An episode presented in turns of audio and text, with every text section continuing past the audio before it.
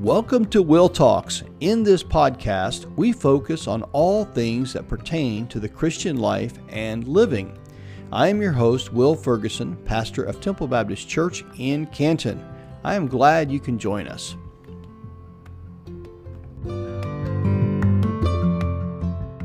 Considering the evidence for eternal security, the reason why we believe in eternal security is from our understanding of what the Bible says about salvation. When someone understands truly what salvation is, it lends itself to prove that eternal security is true. So we're going to talk about that. We're going to consider several elements that are in salvation that point to the reality of eternal security. But before I do that, I want to read out of Galatians chapter 1, verse 6 through 10. The Apostle Paul is talking to the Galatians. He's sharing with them about how they were drifting from the gospel, the grace of the gospel of Christ, and they were going to another gospel. He says, I'm astonished that you are so quickly deserting him who called you in the grace of Christ and are turning to a different gospel. Not that there is another one, but there are some who trouble you and would want to distort the gospel of Christ. But even if we or an angel from heaven should preach to you a gospel contrary to the one we preach to you, let him be accursed first. As we've said before, say now again, if anyone is preaching to you a gospel contrary to the one you received, let him be accursed. For am I now seeking the approval of man or of God? Or am I trying to please man? If I were still trying to please man, I would not be the servant of Christ. Now, Paul says several things in this. Number one, he says, there is no other gospel. There's only one. There's not all these other different kinds of gospels. And Paul's emphasizing in this in this letter to Galatians, it's not necessarily the message of Christ being crucified, his burial and res- his resurrection, which is the event of the gospel. He's really talking about how a person receives the gospel, which is simply through faith. He's really expounding that throughout the book of Galatians, trying to assert that because these people are drifting from that gospel. He says there's no other gospel. The people are preaching another gospel, which isn't the true gospel. And he pronounces a curse on them, anathema. It's a severe curse. Let them be accursed. If anyone's preaching a different gospel. And I believe if our gospel that we were preaching doesn't lead us to an understanding that our salvation is secure, the gospel is being perverted, where we don't depend on Christ, but we're depending on ourselves. We are perverting the gospel. And Paul says, Do I please men rather than God? Do I seek to please men or do I please God? And he brings that up because the gospel message is not popular. It's not something that gratifies the flesh, it's something that diminishes man's pride. See, people want to do something in order to be saved, they want to work or do something in it. But the gospel message is so against the flow of the natural man that Paul has to assert and say, I'm not trying to please men, I'm trying to please God. And this is from God. And so he asserts, he says, if I was to serve God, I have to preach this gospel. So this gospel offends those who I would think offends those who would think that we can lose our salvation. But there are some doctrines of salvation we're going to cover in in this series of podcasts I'm going to do here.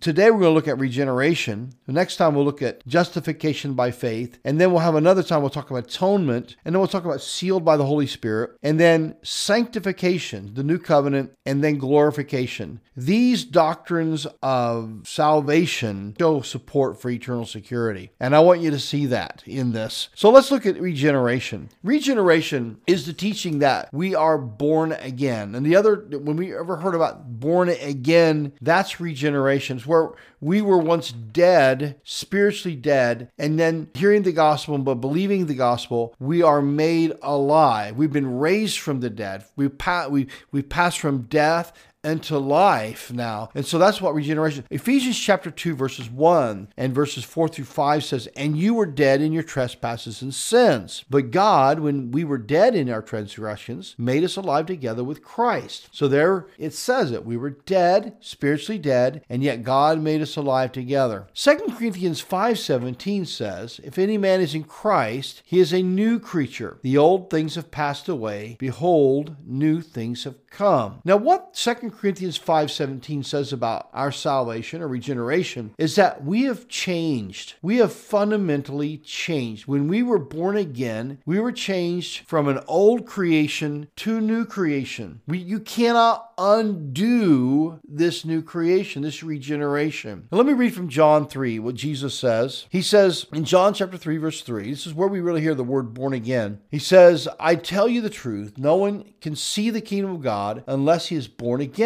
Jesus answered, "I tell you the truth, no one can enter the kingdom of God unless he is born of water and of the Spirit. Flesh gives birth to flesh, which is natural childbirth, by the way, and spirit gives birth to spirit. You should not be surprised at my saying, you must be born again. The wind blows where it pleases. You hear its sound, but you cannot tell where it comes from or where it's going. So it is with everyone born of the Spirit. To be born of the flesh means we're born spiritually dead. Every, everybody who's born in this world is born with a dead spirit. And so we have to be born again. That means we're born of the Spirit. So if you when you believe on the gospel, you've been born again. You've been born of the Spirit. And to lose your salvation would mean you would have to unborn yourself. You would have to unregenerate regenerate yourself to where you're now are dead. In 1 Peter 1, 21 and 23. Through him you believed in God, who raised him from the dead and glorified him. And so your faith and hope are in God. You've been born again, not of perishable seed, but of imp- imperishable through the living word of God. If you notice what P- Peter says here, he says, We've been born again uh, not of something that's perishable, not something that can corrupt, not something that can rot or die. He says, but it's something that's imperishable, incorruptible through the word of God. Our being born again is not something we can destroy, it's not something we can rot, it's not something we can undo ourselves. It's something that is done. Once you're born again, you cannot undo it. Once you're saved, you are are saved, truly, when you are saved. Consider for a moment Adam and Eve. In the Garden of Eden, before they ate from the tree of the knowledge of good and evil, both of them were in a state of what we call innocence. When they ate and disobeyed God's law of the forbidden fruit, in that moment, Adam and Eve were both changed. They were changed from a state of innocence to a state of guilt. They died spiritually that day. That's why they were able to notice their bodies, their physical nakedness, because their spirits were gone. They were no longer clothed clothed, they were spiritually dead. Now, Adam and Eve could not change, they could not undo their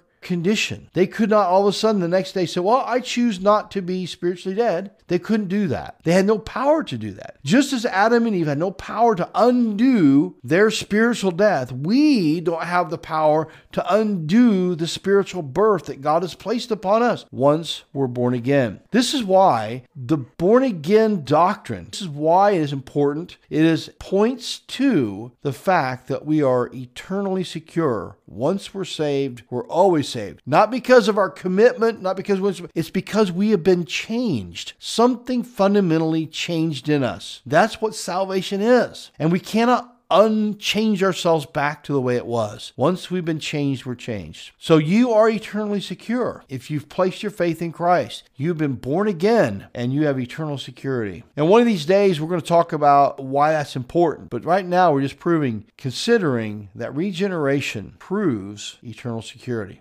Well, see ya till next time.